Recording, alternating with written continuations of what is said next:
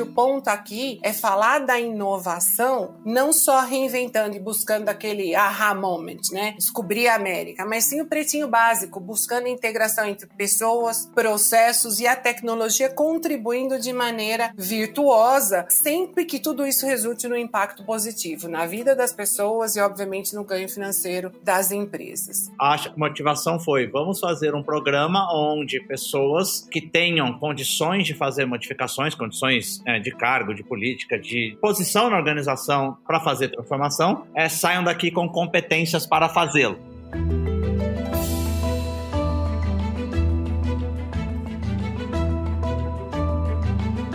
Olá, mentes inquietas e curiosas do século XXI. Este é o The Shift, o seu podcast sobre inovação disruptiva. Eu sou a Cristina De Luca. E eu sou a Silvia Bassi e a gente está aqui para falar sobre disrupção, porque, como a gente sempre diz, a ruptura é a única constante do século XXI e não adianta chorar, porque é isso mesmo. Tem jeito. não mesmo, e o assunto de hoje vai bem nessa linha. Diga lá, vai Silvia Bassi. Vai super nessa linha. O assunto de hoje é liderança exponencial e reinvenção digital. Bom, vou, vou explicar, mas primeiro vou começar com boas notícias. Até 2030, o uso da inteligência artificial e de tecnologias como blockchain, IoT, cloud computing, deve gerar 13 trilhões de dólares a mais para a economia mundial, um bocado de dinheiro, certo? A notícia não tão boa assim é que só as pessoas e empresas que conseguirem se reinventar digitalmente vão pegar um pedaço desse bolo, o que é meio óbvio, né? Quem acompanha o podcast da gente tem ouvido a exaustão a gente falar que a transformação digital é um processo inevitável, imperativo para as empresas que querem se manter vivas, prósperas no século XXI. Mas a questão agora é que reinventar o seu negócio à luz das novas tecnologias e em sintonia com os desejos e necessidades dos consumidores e clientes exige um esforço diferente da parte das lideranças, que vai bem além do conceito tradicional que a gente usa quando a gente pensa em líderes. Exige uma combinação de um novo modelo de pensar, digital, obviamente, com uma certa resiliência e desprendimento, porque você precisa abraçar mudanças e lidar com uma situação de caos incontrolável que acompanha esses tempos exponenciais. E não é só isso. Exige também a disposição das lideranças de conhecer muito bem as tecnologias para conseguir visualizar como elas podem gerar valor para os negócios. Eu vou dar um exemplo que está quente ultimamente, mas que ajuda a entender os tais modelos de inteligência artificial generativa, o tal do chat GPT, né, que faz tudo, podem mudar radicalmente muitos tipos de trabalho e criar novos produtos, mas você precisa saber como usar. Né? Mesmo que você não vá programar um modelo de IA, entender como ele funciona é o primeiro passo para conseguir imaginar como ele pode se encaixar na estratégia do negócio. E mais, para a liderança, é requisito fundamental para que ela possa dialogar com as pessoas da empresa que vão pensar e executar essa reinvenção e tantas outras que vão vir do uso das tecnologias exponenciais. Bom, dá para aprender isso tudo? O que, é exatamente liderar exponencialmente? O que, é essa tal dessa reinvenção digital? Para responder essas perguntas, a gente trouxe hoje aqui a Ana Paula Zamper, que é diretora do programa Leading Digital Reinvention, LDR, da Sampo Escola de Negócios, e o Adriano Mussa, que já é nosso conhecido, porque vocês já ouviram ele contar sobre o livro de A, que é reitor e diretor acadêmico de inteligência artificial também da Sampo Escola de Negócios. Bom, Ana e Mussa, muito gratas por vocês estarem aqui com a gente. Acho que essa conversa vai ser fundamental. É, tem muita coisa boa para contar. Eu queria pedir que vocês começassem se apresentando, começando pela Ana, contando um pouco do que, que vocês já fizeram, do que estão fazendo. E aí a gente avança na conversa, porque tem muito chão aí para correr. Obrigada. Um prazer estar aqui e adorei esse ponto. A ruptura é a única constante, né? E eu acho que esse, essa questão da, da tecnologia ser algo também que não para é, foi o que me levou, a, desde pequena, essa curiosidade aguçada, me juntar a essa área. Como, como a Silvia comentou, eu tenho mais de 30 anos de experiência na área de tecnologia. E, e outro dia eu, me, eu parei para pensar por que, que eu me apaixonei por essa área, né, lá no início. E eu realmente me apaixonei. Eu não era uma criança que gostava de brincar de boneca e de casinha. Eu queria trabalhar na NASA e no FBI. Então, esse, esse eram os meus sonhos. O mais próximo que eu cheguei do FBI. É, eu adorava e adoro ainda essas séries, Jack Ryan, essas coisas que montam a profile do criminoso. Para mim, eu, eu sou alucinada. Então, eu tenho isso. O mais próximo que eu cheguei disso foi: eu tive uma chefe cujo marido trabalhava no FBI. Eu nunca nem o conheci, isso foi mais próximo que eu cheguei do FBI. Mas esse ponto da tecnologia, eu acho que veio para mim né, nessa. É, eu tenho uma habilidade inata para resolver problemas, para ter esse raciocínio linear.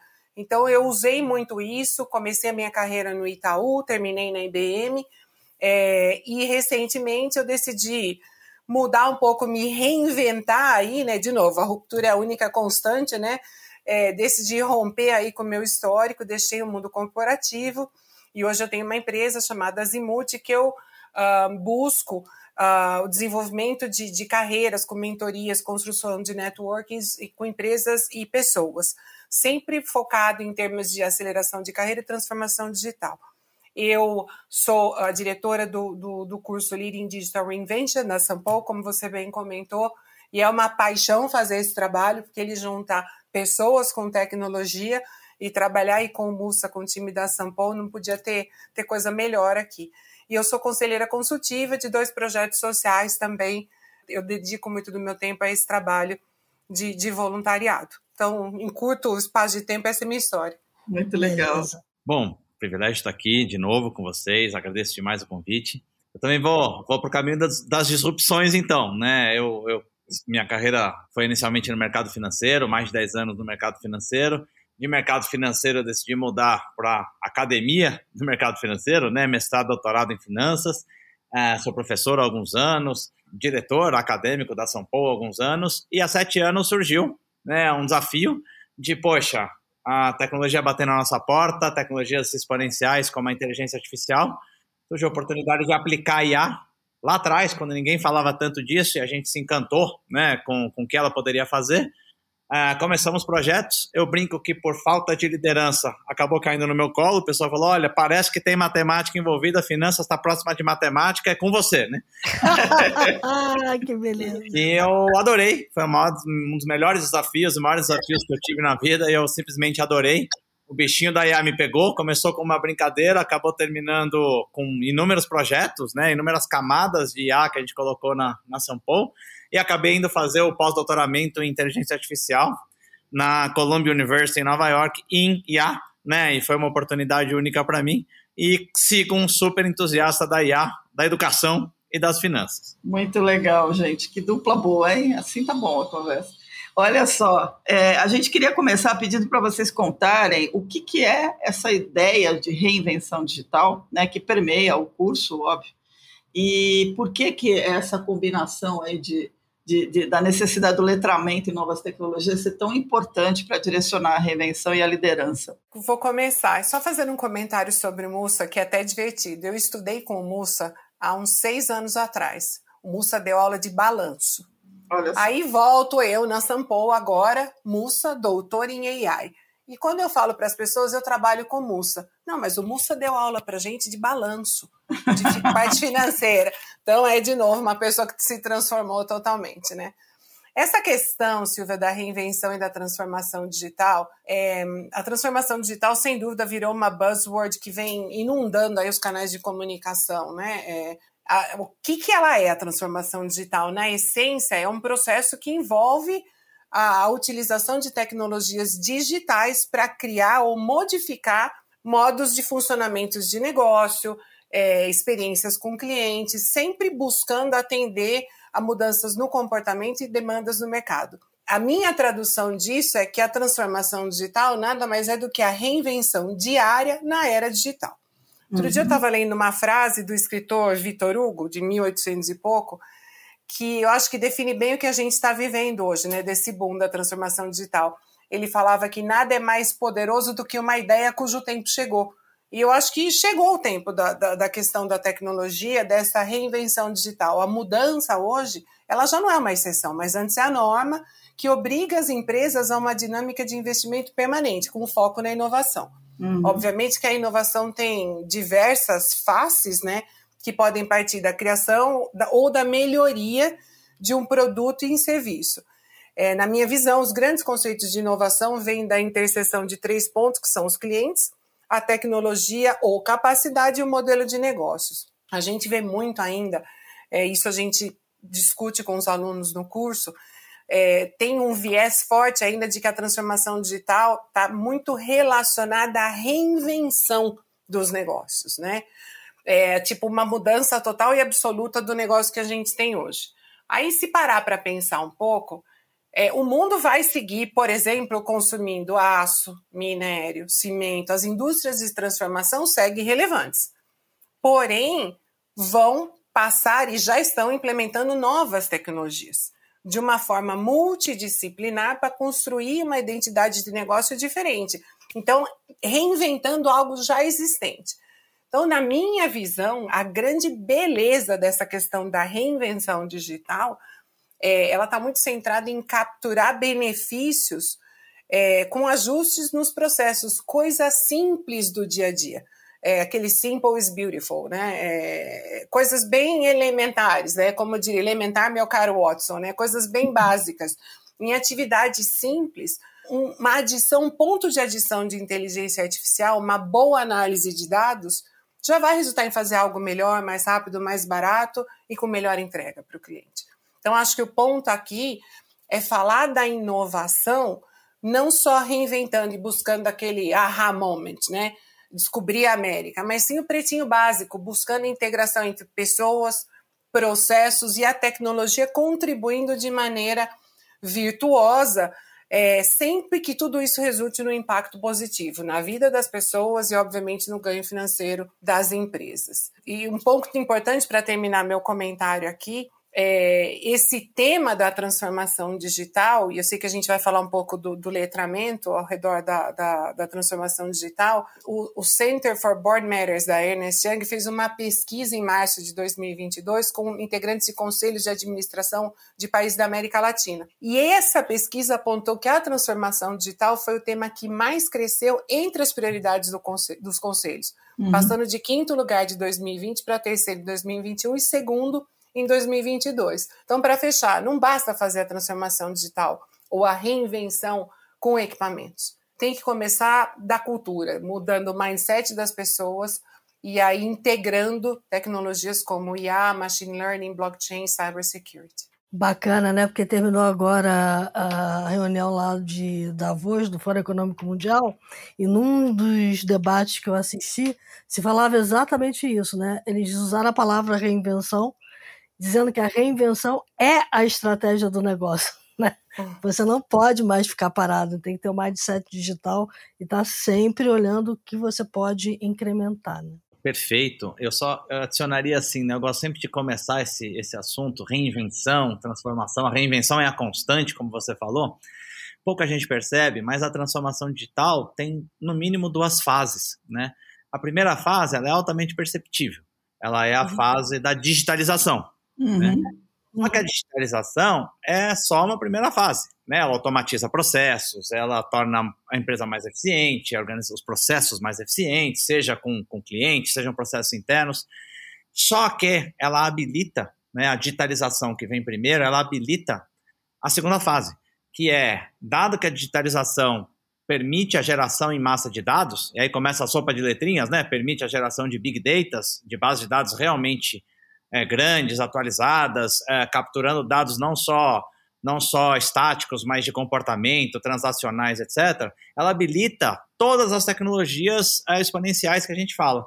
Né? Ela habilita é, AI, blockchain, IoT, cloud, ou seja, ela habilita uma série de, de, de tecnologias que vão nos fazer é, extrair valor desses dados. E aí é que começa, na minha opinião, a reinvenção.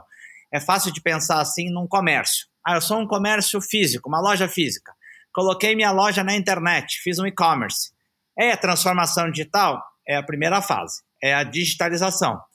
É muito legal, vai automatizar processos, pode ser que atinja um público-alvo muito maior, excelente. Só que, mais do que tudo, ela passa a permitir uma geração de dados sem precedentes para essa organização. E essa geração de dados, é, o extrair valor desses dados, é que permite uma, uma, uma verdadeira revolução nos negócios, uma reinvenção constante. E aí, por isso que a gente fala em reinvenção, porque os profissionais também precisam se reinventar, especialmente para essa segunda fase, porque é só o começo do jogo, né? A primeira uhum. fase é só uma opção para que a gente vá para a segunda e passe a extrair valor desses dados. Muito bom.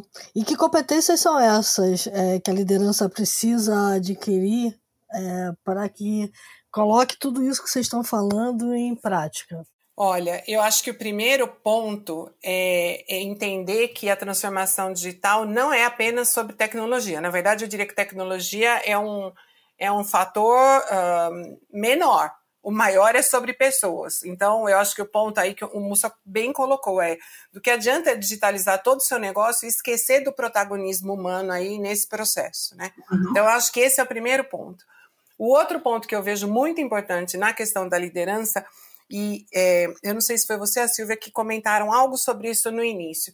Eu acho que hoje nós, como líderes, a gente tem que apostar nesse poder da inteligência coletiva uhum. é, e de promover a liberdade. É, é, que é um modelo diferente de quando, por exemplo, eu, eu iniciei meu trabalho no mundo corporativo, que era um modelo tipo cookie cutter, eu tinha que seguir aquele modelo e assim era. Hoje em dia, essa questão de dar liberdade, na minha visão, é a chave para desbloquear o potencial das pessoas, né? Acabar com esse modelo comando e controle, porque esse, esse modelo mata a inovação e agilidade, visto essa discussão aí uh, com as startups, que a gente pode falar um pouquinho mais para frente. Eu li esse final de semana o relatório do hum, The Future of Jobs, Jobs Report do Fórum Econômico Mundial, e eles mostraram 15 habilidades que vão estar em alta até 2025.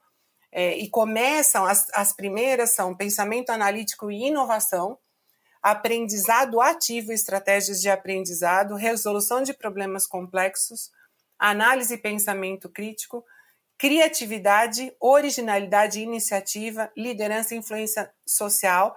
E, e o sétimo, e eu paro aqui, é o uso e monitoramento e controle de tecnologia. Então, eu acho que isso tudo mostra um pouco essa necessidade da gente se manter ativo. E um outro ponto que eu gosto muito de comentar, essa questão do, dos skills, e é não só da liderança. É, a minha geração vem de um, de um modelo em que tecnologia, matemática, como comentou o Mussa, eram temas de ah, aquele, aquele povo das exatas, né? Uhum. O povo das exatas que sabia que tinha que lidar com isso. Uhum. Hoje a tecnologia é muito democrática né? É, eu acho que todos nós usamos tecnologia. Então chega um ponto em que a gente está vivendo na realidade digital aplicada. Então a gente tem que parar e pensar: eu quero ter a tecnologia como minha aliada ou como uma pedra no meu sapato? Eu, eu serei go digital ou be digital, né? Eu vou aceitar o be digital, vou ter o infusion disso no meu DNA. E o último ponto é a gente tem que estudar realmente porque o mundo é dinâmico, e repetindo aí a frase de vocês, a ruptura é a única constante. Muito bom. É, eu concordo plenamente com a Ana, e assim, eu vou tentar ser um pouco. Ela deu um panorama fantástico, né, das competências do futuro. Eu sempre acredito que uma liderança precisa ter uma competência que o norte-americano tem chamado de alfabetização em dados. Uhum. Você fala em português fica meio feio, porque é alfabetização. Agora fala em inglês fica chiquérrimo, né? Data literacy, nossa senhora, né? Coisa do outro mundo, né? Nossa, quero, onde é que eu me matriculo, né? Agora, Aí você fala em alfabetização de dados, a gente torce o nariz. Mas a alfabetização de dados nada mais é do que a capacidade de ler, interpretar, analisar e debater com os dados. Já que a digitalização gera tanto dado, né? Será? Falam o novo petróleo, né? É, é se a liderança conseguir extrair valor desses dados. Então, é, não estamos pedindo, como a Ana colocou muito bem, que todos sejamos matemáticos, matemáticas, estatísticos, estatísticas, programadores. Não é isso. Né? Alguns vão ter que ser, cada vez mais. Só que o que a gente está dizendo é ter a capacidade de analisar dados, de debater dado. E o que eu gosto de resumir, o que é alfabetização em dados, eu gosto muito de resumir em é saber perguntar.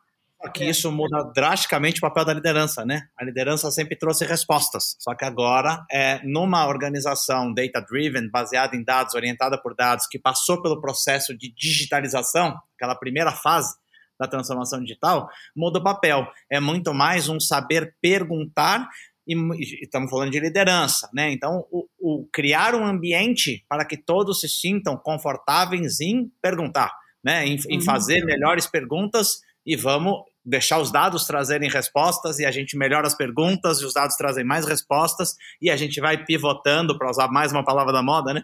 Vai pivotando o negócio de acordo com o que os dados forem mostrando. Essa é uma competência, essa alfabetização de dados, que tem um lado, portanto, mais técnico de saber interpretar um dado, olhar para uma coluna de dados, pensar o que, que eu tiro desse dado, que pergunta eu posso fazer aqui, né? Até um lado mais soft skills de mudar o seu papel como líder né, não é mais trazer respostas, é fazer perguntas e deixar os dados trazerem respostas, e isso é uma mudança muito forte, né? Uma mudança muito forte no papel da liderança. E eu, eu considero essa a, a, principal competência que tem duas perninhas, uma, uma hard e uma soft skill. E Mussa, se eu puder adicionar, é perfeito essa questão de fazer perguntas. É, o melhor dos mundos seria é a gente poder combinar as duas coisas, né? Conseguir basear a decisão nos dados, mas usar o histórico, a inteligência e o feeling para interpretar a melhor maneira que o dado está dizendo. Eu vou dar um exemplo disso aqui, é, é, Silvia e Cris, que o Mussa está dizendo de fazer perguntas, né? A gente, o nosso curso Leading Digital Reinvention, ele foca muito nessa tônica de você é, é, exercer com o time de liderança que está ali na classe esse, essa, essa provocação de que uhum. a gente pergunte o tempo inteiro e, e o Mussa nos ajuda muito a formular essas perguntas. Então, tivemos aula de cloud, por exemplo. É, tivemos aula de cloud, desenhamos no, na, em todo todo o modelo lá de cloud pública, privada, híbrida e etc. Né? Quando a gente acabou a parte técnica, digamos assim, da, da cloud, as perguntas justamente foram em como é, por exemplo, quais são as cláusulas contratuais que eu deveria ter é, num contrato de, de cloud. Como eu faço o budget uh, de, um, de um modelo de cloud? O que, como é que eu, eu trabalho a questão de privacidade na cloud? Então, você vê, é a estratégia do negócio é, se mesclando com a tecnologia. Então, eu acho que essa é a beleza da coisa, é aprender a tecnologia para você perguntar e poder direcionar a melhor estratégia junto ao seu negócio. É isso aí, né? Se eu, se eu pudesse completar, moça, é fazer as perguntas certas e conseguir é, saber se a resposta foi a melhor resposta. Perfeito. Porque às vezes, é, se a gente não tiver essa criticidade para olhar para a resposta e não absorver ela totalmente do jeito que ela vem pronta, a gente não consegue refazer a pergunta e ir refinando o modelo até chegar naquele ponto que a gente acha que ele está mais próximo para ajudar numa tomada de decisão, né? Perfeito. É bem isso. Eu queria aproveitar que vocês mencionaram é, várias coisas interessantes aí e a Ana falou de provocação e, e o Moço falou de aprender a fazer as perguntas. O, o LDR, o curso, né? Ele, ele é um curso que já está já tá aprovado, né? Ele já está na sua quarta, no seu quarto ano. Então são turmas, várias turmas. Ele me parece uma grande provocação, como vocês colocaram, porque não é só é, trazer trazer a informação da tecnologia, mas é provocar uma discussão e, e as perguntas que vêm como é que, como é que ele foi criado, né? que tipo de bagagem ele se propõe a, a agregar às pessoas de cargo de liderança. Como é que você coloca pessoas de cargo de liderança e provoca essas pessoas durante 75, 175 horas, que acho que é a duração do curso. Como é que funciona isso? É, Para ser bem honesto, ele foi criado porque o José Cláudio, que é o nosso CEO aqui, o José Cláudio Securato, e eu, a gente participava muito de workshops lá atrás, quando a gente decidiu mergulhar na inteligência artificial. Uhum. É, workshops que duravam uma hora, duas horas, até três horas no final de semana. Só que a gente saía empolgadíssimo, a gente via vídeos de robôs dando um duplo mortal carpado. É, meu Deus do céu, o futuro é agora. É, onde é que eu assino, né? Como é que a gente faz isso? Só que aí chegava na segunda-feira, a gente percebia que a gente não tinha desenvolvido competência nenhuma, né? A gente não sabia resolver problema nenhum diferente, de forma diferente. A gente falou, puta, tem alguma coisa errada, né? Porque a gente saiu empolgadíssimo, foi altamente motivacional, mas a gente não consegue transformar nada só com a motivação.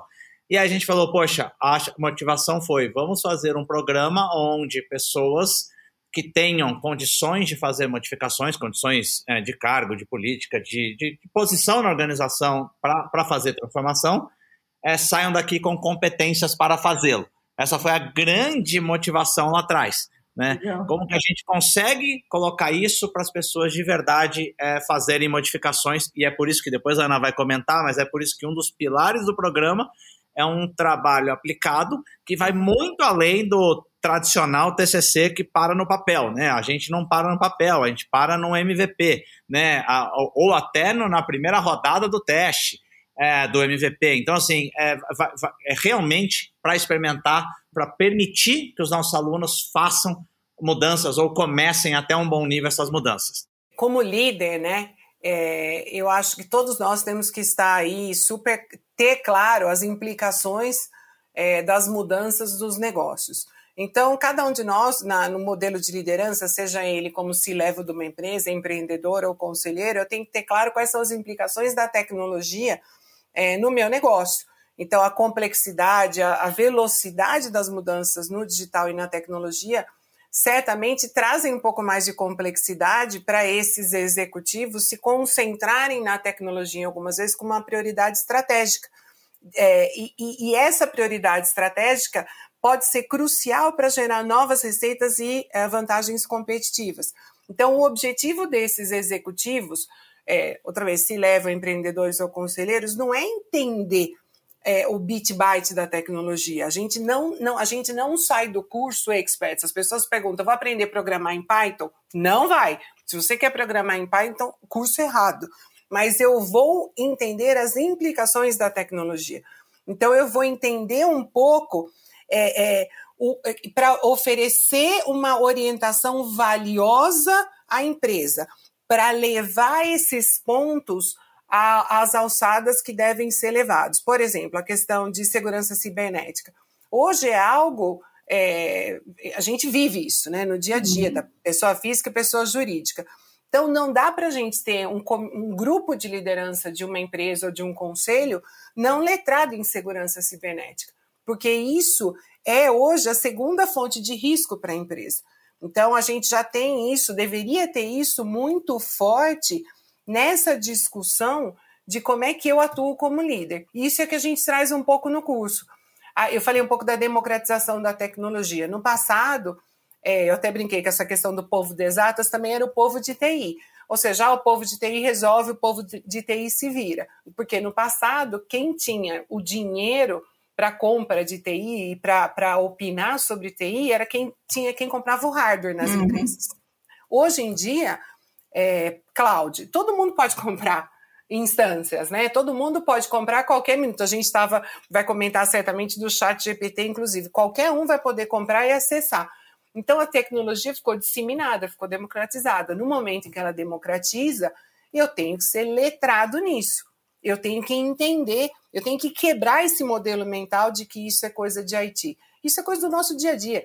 É, hoje é, é, é, o letramento digital já vem da escola. É, então a gente tem que saber isso aí passa a ser como parte do nosso dia a dia. Eu fui, eu comentei com o Mussa isso. Eu fui para Las Vegas em agosto, né?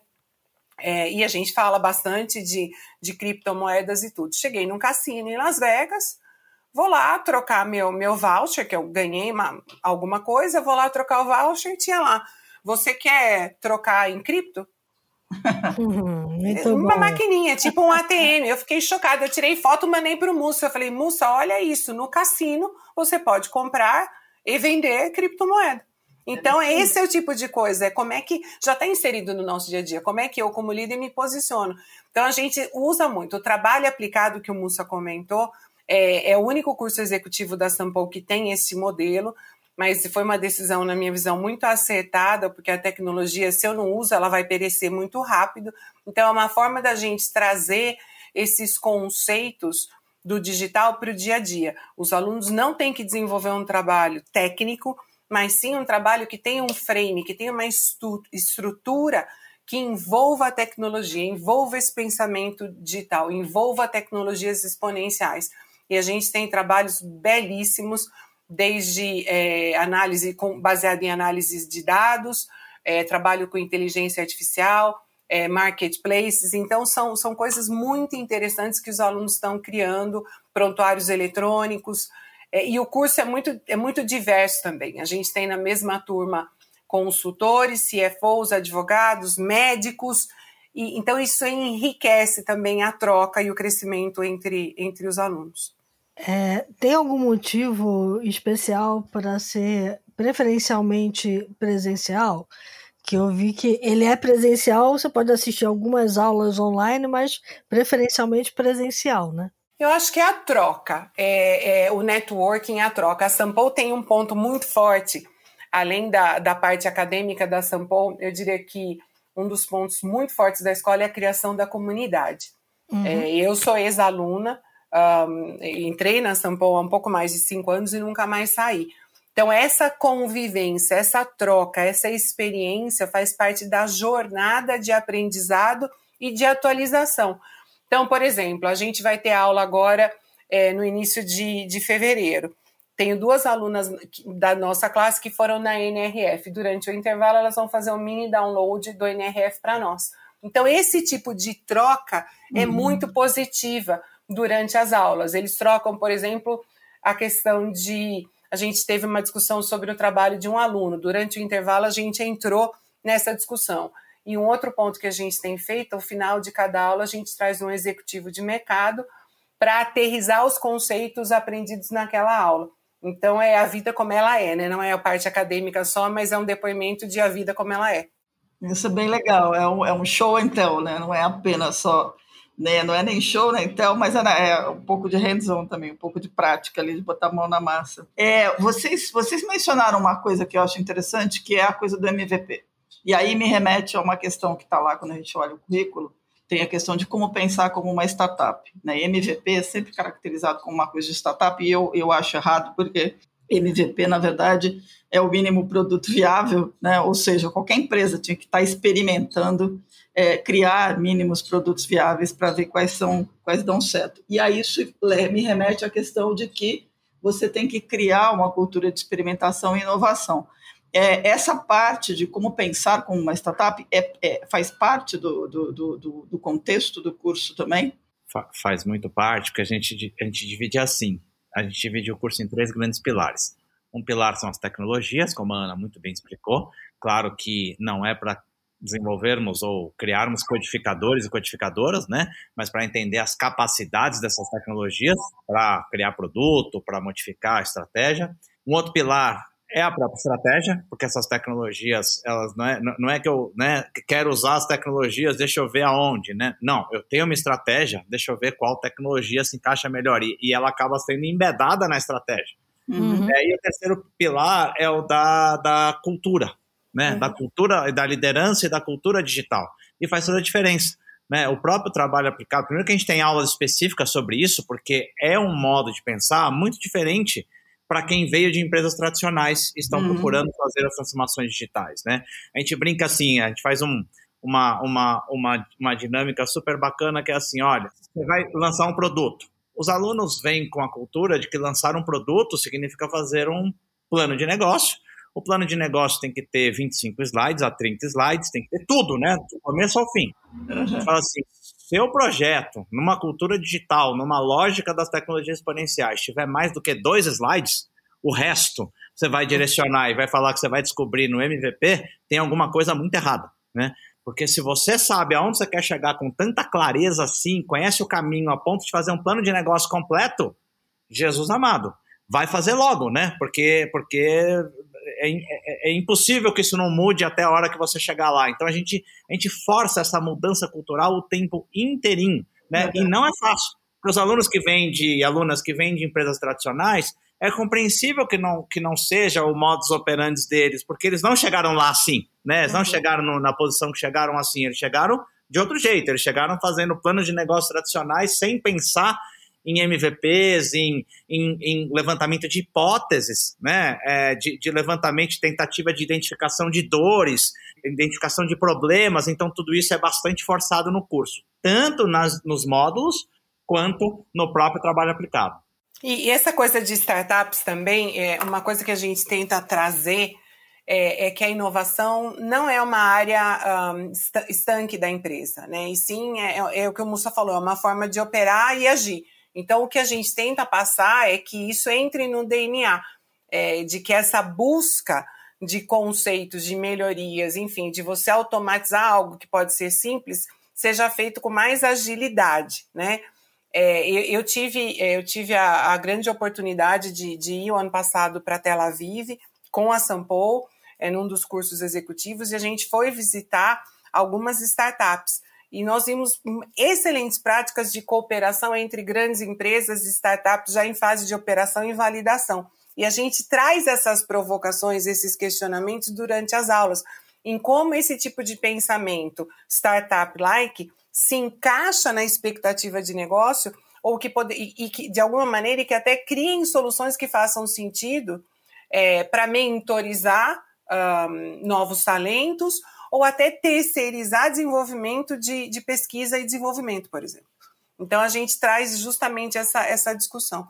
E até um ponto aqui, é, esse curso, ele tem um módulo internacional, que ele é adicional e optativo, e esse módulo internacional ele vai, vai rodar uh, em parceria com o grupo de SG, o outro curso executivo da Sampo, e a ideia que eu e Mussa pensamos é juntar esses dois blocos, porque a gente não consegue falar de tecnologia, inovação e sustentabilidade, a gente não fala de um sem mencionar os outros. Então, uhum. os três juntos dão um bom caldo aí para a gente ter uma semana de educação um, e será em Berlim. Então, aí os alunos já estão se inscrevendo para esse módulo que certamente a gente vai acelerar essa questão da visão aguçada sobre a importância da inovação tecnológica que passa pela criativa, pela, pela, pela noção de um ecossistema criativo. Eu acho que esse é um ponto bem importante. Eu imagino que, como todo curso de negócios, né, de uma escola de negócios, tem critérios aí de seleção dessas pessoas que vão formar a turma. Quais são esses critérios de seleção? Um dos primeiros critérios é ser um líder já escolado, né? Já tá calejado, já ter cravos nas costas e o bico, né? Tem que ter, porque a ideia, esse é um curso focado em executivos. Então a gente busca pessoas que já são líderes é, provados, né? Que já trazem o seu repertório de questionamentos, de dúvidas, de experiência, de provas. Então, esse é o primeiro ponto. A área de formação não interessa. É, ah. é, e, na verdade, eu até gosto que quanto mais diversa seja a turma, melhor.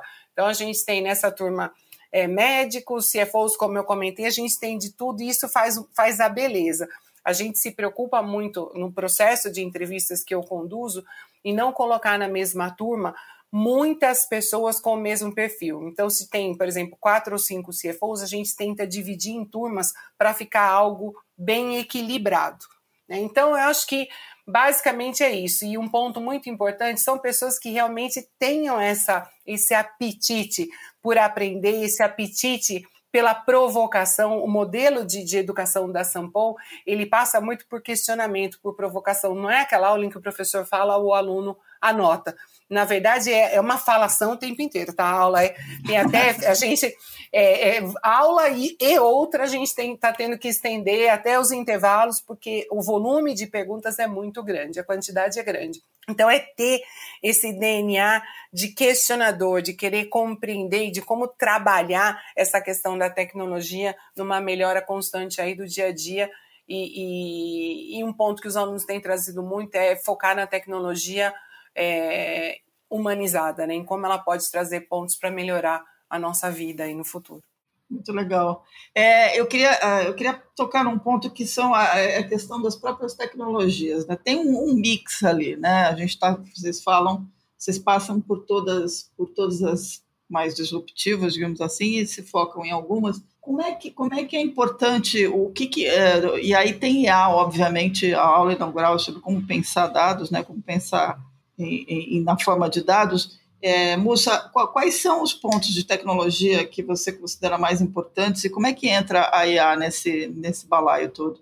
É, a, gente, a gente costuma trabalhar o, o essencial de cada uma delas no programa, né? Uhum. mas claro que muito na lógica de que todas são baseadas em dados, não podia ser diferente, uhum. muito numa lógica de cloud é, para armazenamento, geração, manutenção dos dados, o blockchain na lógica de proteção, e o motor, né, que, que o IoT é, também para geração de dados, e a gente coloca sempre data science barra AI, né, porque na prática, conceitualmente, IA está dentro de data science na, em algumas visões, ou está fora, mas tanto faz, data science ou IA, a gente coloca como grande motor ali, né, de, de extração de valor desses dados, né, a todas as outras tecnologias. Não existe tecnologia que caminhe sozinha, né? Mas a gente explica muito, não só as tecnologias, mas como esse pacote de tecnologias é que permite que, no fim das contas, venha o MIA, né? E gere uma predição interessante, venha uma data science gere uma, uma, uma prescrição interessante.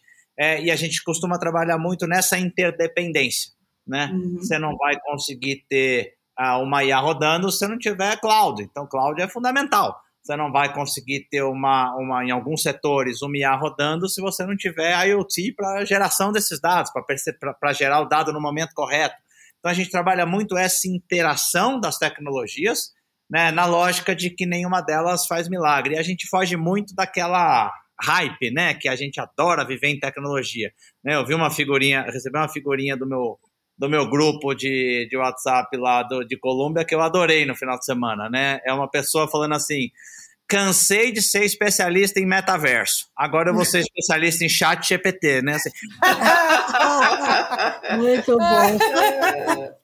a gente tenta fugir um pouco disso, né? De mostrar as tecnologias, mas mostrar do que, que elas são capazes, mostrar muito pé no chão, de que elas precisam de trabalho, de que elas não são tão velozes para implantar quanto a gente acha que, que são, né? mas elas são resultados duradouros. É muito na lógica de, do, do Osiris Silva, né? Tô com muita pressa, então eu vou bem devagarinho.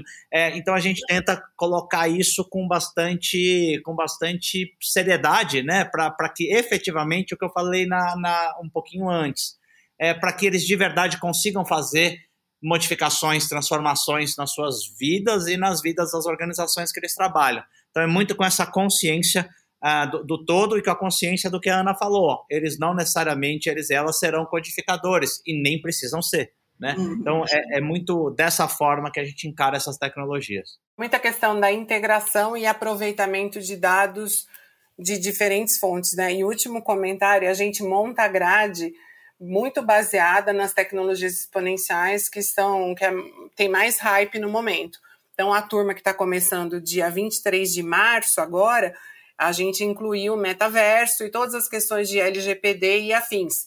É, certamente a gente vai ter já que ter uma discussão sobre chat GPT, e assim vamos, né? O curso uhum. é, a gente não tem uma grade estanque, a grade se, se movimenta de acordo com, com o que o mercado se movimenta. É, até porque se ele fosse estanque, eu já não ia gostar, porque não. nada é estanque essa altura do campeonato, Exato. né?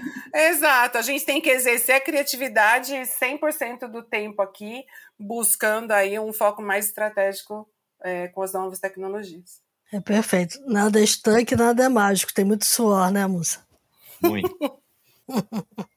tá certo. Eu estava me lembrando aqui agora que acho que o grande segredo disso é fazer com que ninguém mais imagine que vai apertar um botão e a resposta vai sair lá do outro lado, em que pese o chat GPT, todo mundo diga que faça isso. Né? É isso que eu ia falar agora. Tá, tá. Eu me lembrei que quando eu comecei a cobrir tecnologia, é, eu fui chamada para escrever uma matéria no JB, eu trabalhava na revista Info, que era da editora JB na época, porque é, o, o Vasques, que era o cara, o cara que estava.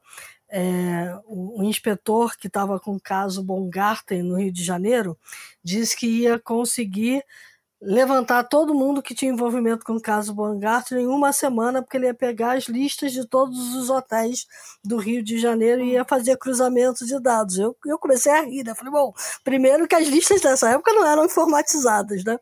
Então você ia ter que botar isso tudo na mão dentro de algum lugar para que você pudesse fazer um processamento. Enfim, ele levou seis meses para chegar na lista.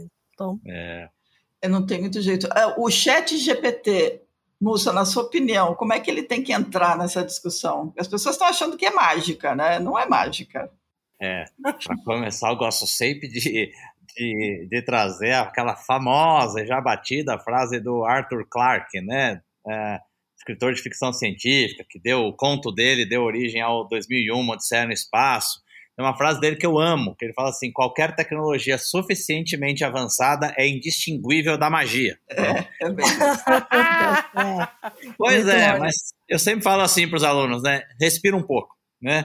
Chat GPT, Wall-E, é, Midjournal, é, respira um pouquinho, né? No primeiro minuto parece mágica, mas vamos, vamos, vamos usando com um pouco mais de cuidado. Para começar, o que eu, assim, até, até onde eu cheguei, né? Ele tem uma necessidade essencial, né? Que a gente vai voltar para algo que a gente falou no começo, que é a capacidade de perguntar é essencial, uhum. né? Então, quanto melhor a pergunta, melhor vai ser a resposta. Né?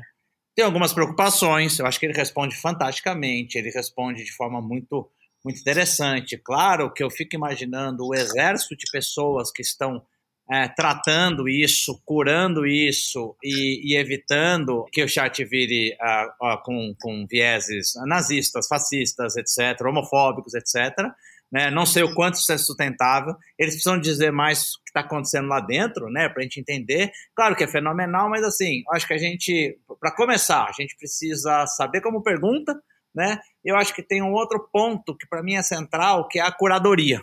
Uhum. A gente precisa aguardar um pouquinho para ver. A gente já trabalhou bastante com chatbot uh, nesses sete anos, né? E o desafio acaba ficando sempre para a curadoria. A curadoria é algo altamente complexo eu não faço ideia de quantas pessoas eles devem ter curando esse negócio, colocando alguns tipos de barramento em, em, em respostas, mas eu acho que é isso que vai ser determinante no futuro. Quão capaz uh, de curar é, eles vão ser. E eu sempre coloco uma outra pergunta que é o quanto que a gente quer. A Ana falou, competências do futuro, pensamento crítico, pensamento analítico, criatividade ok, né? Só que o quanto ter apenas uma resposta, porque ele só dá uma resposta, né? É, me ajuda em relação ao desenvolvimento dessas competências. Né? Eu, esses dias eu perguntei assim, só para ter uma, né? Só para ter uma, uma ideia, quem inventou o avião? Né? Ele falou que existem muitas controvérsias, etc., mas é atribuído aos irmãos Wright uh, e Santos Dumont não, não existiu, ele nem é colocado, né? Então isso mostra para gente que assim, olha, talvez para um aluno ah, do ensino médio tirar 10 na prova, se a prova for, for, for muito mais óbvia, ou até que peça um resumo de Machado de Assis, ou vá perguntar para o chat GPT se Capitu traiu ou não traiu o Dom Casmurro, ele tem um texto bem bacaninha ali, ele forma algo. Ah, só que os limites disso, a gente tem sempre que respirar, entender que não é mágica e começar a pensar nessas limitações. Eu, hoje, vejo muito mais como uma super extensão da inteligência humana. Talvez uma pessoa de marketing, por exemplo, precisasse levar muito mais tempo para começar uma primeira versão de um texto, ainda mais se não tiver tanta fluência em escrita, né? Se não for tão hábil para escrever, e o chat GPT pode te ajudar bastante ali a ter um ponto de partida. Então eu vejo mais hoje como um, um um, uma ferramenta para ganho de produtividade, a mesma coisa para desenvolvedores, né? Porque ele gera qualquer código para você, ele vai capturar qualquer código, ele co corrige código. Eu acho essencial para se começar um processo, um trabalho, e eu acho que assim como todas as outras tecnologias, uh, vai exigir de nós humanos que nós desenvolvamos, que nós, nós, nós consigamos ir para um outro patamar né? E a gente, eu tenho certeza que vai conseguir chegar nesse outro patamar tendo o chat GPT como uma ferramenta. Então, eu hoje vejo uhum. muito mais assim, com bem menos empolgação, né, do que, a, do que o que eu tenho visto aí no LinkedIn. Perfeito. E até um ponto, Mussa, que, que eu acho legal, a gente pode conectar o metaverso nisso também, né? Que a, quando a gente lançou o metaverso também rolou esse, esse super hype, né? E você falou da curadoria. Eu me lembro de ver os sites, né, os, as terras aí da, da, da Gucci, da Lobutan e tudo, e investindo um dinheiro absurdo, esses, né, esses estilistas digitais, um dinheiro absurdo no metaverso. E aí a, leitura disso era justamente que essas empresas estavam investindo muito dinheiro nessa curadoria digital para usar a questão da experimentação. Então, a tradução para o mundo da moda, por exemplo, do metaverso, você comentou do início rápido, né? É, seria um espaço para as pessoas ousarem completamente. É um espaço social seguro, né? É seguro e online. Quando a gente passa para o chat GPT, eu estava lendo é, o tempo que cada marca demorou para ter um milhão de usuários, né? Por exemplo, Netflix três, três anos e meio, Instagram dois anos e meio, iPhone 74 dias, Chat GPT cinco dias, o metaverso nem aparece. Então é isso também mostra a velocidade com que essas tecnologias elas têm o boom, entram no hype e aí é, a empolgação talvez é, diminua quando a gente vai descascar um pouco como é que é esse uso, né? A comunicação realista é, com maior fluidez, digamos assim. É, eu queria trazer dois pontos aqui, né? Um, a título de curiosidade, Mussa, saiu uma matéria há quatro dias atrás dizendo que a OpenAI pagava 2 dólares para kenianos rotularem o uhum. chat GPT, tá? E aí, o que eu trago é exatamente essa outra parte, né? É, todo trabalho com dado depende do dado que você tem. E aí você precisa ter dados de qualidade e saber ter uma boa governança de dados para que você consiga, de fato, é, o teu intento ali de que os dados respondam alguma coisa, né? Então, tem uma outra camada que também precisa estar tá no imaginário das lideranças, porque se eu não tiver o dado, vai adiantar pouco, né? É, segue a lógica de sempre, né? É, é garbage in, garbage out, né? A gente, a, a lógica básica da tecnologia continua valendo. Né? Exatamente. Isso aí. Vai te devolver aquilo que você jogar lá dentro. Né? Exato. É bem isso. Muito bom, maravilha. Estamos chegando no nosso tempo aqui. É, Para quem está nos ouvindo, a gente vai colocar é, nos links do podcast os links para o curso. Quem tiver curioso, o curso é bem bacana, lá dá para ver toda a, a, ementa do curso e todas as propostas. É, e eu queria propor para vocês agora que a gente passasse para os insights. Vamos lá? Vamos nessa.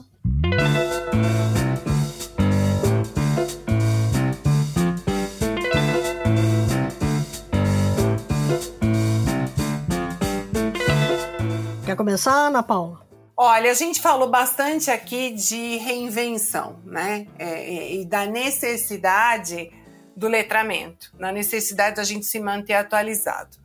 Então, duas dicas aqui. É, filmes, eu, eu adoro filmes, então eu vou na dica de filmes.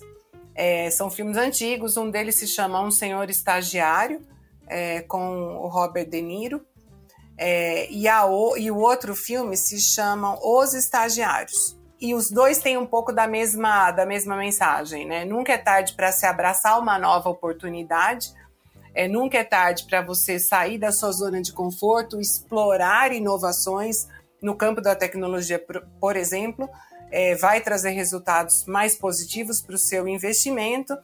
É, e na questão dos estagiários, o filme, que são dois, dois vendedores que tentam entrar como estagiários no Google, uma das lições mais interessantes é de que todo mundo tem algo a aprender e todo mundo tem algo a ensinar. Então, os mais jovens podem aprender com os mais velhos e vice-versa. E também é a questão da reinvenção. Então, é isso, essa dica que eu deixo. Muito legal. Bom, as minhas, eu vou, eu vou, eu vou abusar, eu vou dar duas. Ótimo, bora. É. Uma é um texto, né, que infelizmente eu só tenho, só acessei em espanhol, que chama La Sociedad de la Ignorancia ou A Sociedade da Ignorância, de um autor chamado Anthony Bray. São pouquíssimas páginas, três, quatro páginas. Eu li esse texto há alguns anos e todo ano eu releio, porque eu acho que ele tem tudo a ver. Quando a gente pensa que o chat GPT é o ápice da geração do conhecimento, é, talvez ele seja o ápice da geração do desconhecimento. E acho que é o autor fala muito mais do que eu, né? Eu acho que vale a leitura. E, ah, espanhol é um problema, põe lá que a inteligência artificial traduz. Isso aí. Vamos usar para o bem, né? O, o, segundo é um livro que aparentemente não tem nada a ver com, com inteligência artificial também, é do professor Adam Grant, da Wharton University. Ele se chama Pense de Novo: uhum. O Poder de Saber o que Você Não Sabe. Foi um dos maiores presentes para mim a leitura desse livro no ano passado. Eu acho que ele tem tudo a ver com essa revolução, com esse desenvolvimento de competências e, e dá para ler o texto pensando muito em onde vai, onde vai parar o ser humano com tanto avanço tecnológico. E o livro é super otimista, não que ele trate isso de forma frontal, mas quando a gente pensa que uma das maiores competências é desenvolvimento crítico, é o pense de novo. e o autor dá muitas uh, dicas um, excepcionais de como manter essa mente e praticar esse repensamento. Então, acho que ficam essas duas dicas. Muito bacana, bem boas, muito legal. Bom, eu, eu separei um livro aqui que ele entrou em várias listas aí de melhores livros do ano e ele tá, tá aqui na minha, na minha fila para algum momento eu conseguir ler, que chama que é o The Upside of Uncertainty, A Guide to Finding Possibility, Possibility in the Unknown, que é basicamente o lado, o lado bom da incerteza. Né? Um, é um, ele foi feito, escrito pelo Nathan Ford e a Susana Harmon Ford, e ele é um livro que provoca as pessoas a pensar é, a, a, deixar de lado essa, esse ódio pela incerteza e meio que entender que a incerteza pode ser uma grande oportunidade para você explorar novas formas de fazer as coisas. Como a gente está aqui falando de que esse lado da reinvenção exige criatividade, a gente acabou de falar dos, dos, dos soft skills aí necessários, ele é um livro que provoca nessa direção. Né? São capítulos que têm ferramentas diferentes e propostas diferentes de como chegar é, como questionar limites, como questionar regras, é, como pensar se a regra está ok ou não e por que não. Então fica a dica aqui. Bacana. Bom, eu vou pegar o gancho é, da Ana Paula, numa fala dela aqui no nosso papo, que é sobre o perfil né, desse executivo que vai fazer o curso, que ele precisa estar tá ali com fome de aprender, é, com fome de questionar. É, então, o meu livro é por que fazemos o que fazemos, do Mário Sérgio Cortella, porque acho que é uma boa oportunidade de se repensar como pessoa antes de se repensar como executivo e olhar para esse novo mundo que vem pela frente com novo propósito, novas motivações, novos valores nesses tempos difíceis que a gente está enfrentando, né? principalmente de, de, transformação de tudo que a gente conhece. Né? Então, é, é, e aí eu queria dar um segundo livro, porque o Mussa não falou, mas ele é autor de um livro chamado Inteligência Artificial, Mitos e Verdades. Que Boa. a gente já indicou muito aqui, né? Mas Boa. eu vou indicar de novo, porque vale super a pena ler Inteligência Artificial, Mitos e Verdades, as reais oportunidades de criação de valor dos negócios, o impacto no futuro do trabalho. Boa, muito bom. Obrigado. Muito bom. Aliás, ele entrou na nossa lista dos melhores livros de 2021, lá quando a gente fez o podcast de 2020, entrou agora de novo. Isso.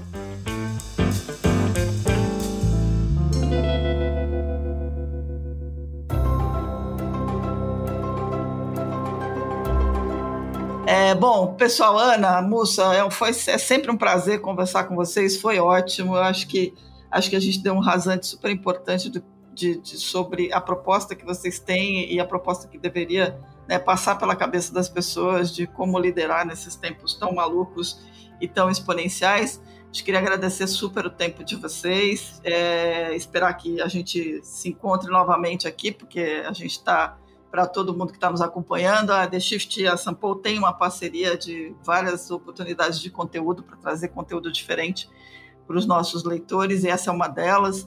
Então a gente quer explorar ao máximo essa, essa, essa parceria com eles e agradecer né, pela presença de vocês aqui.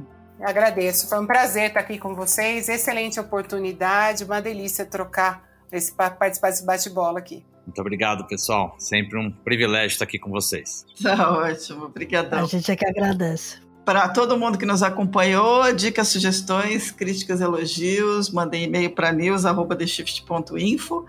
Lembrando que tudo que a gente falou aqui, todos os links a gente vai colocar, estão aqui na, na descrição do podcast. Vocês podem pegar os links para acessar os livros e também a, o link para o curso e para as outras coisas que a gente mencionou. Lembrando também que a The Shift não é só podcast, é todo um ecossistema de discussões sobre inovação disruptiva, sobre mudança, sobre reinvenção.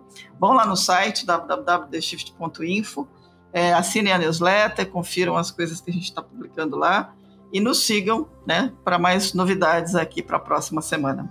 É isso aí. E lembre-se, como a gente gosta de falar aqui, é, todo dia a gente toma decisões na vida, né? Bateu aquela preguiça de ir para o trabalho na segunda-feira, falta tempo, e aí isso virou uma, uma, constante na sua vida, a rotina está tirando o prazer do dia a dia. para, respira e pense em tomar boas decisões. Então, boas decisões na semana que vai entrar, porque são as decisões que mudam o mundo. É isso aí. Até a próxima, gente.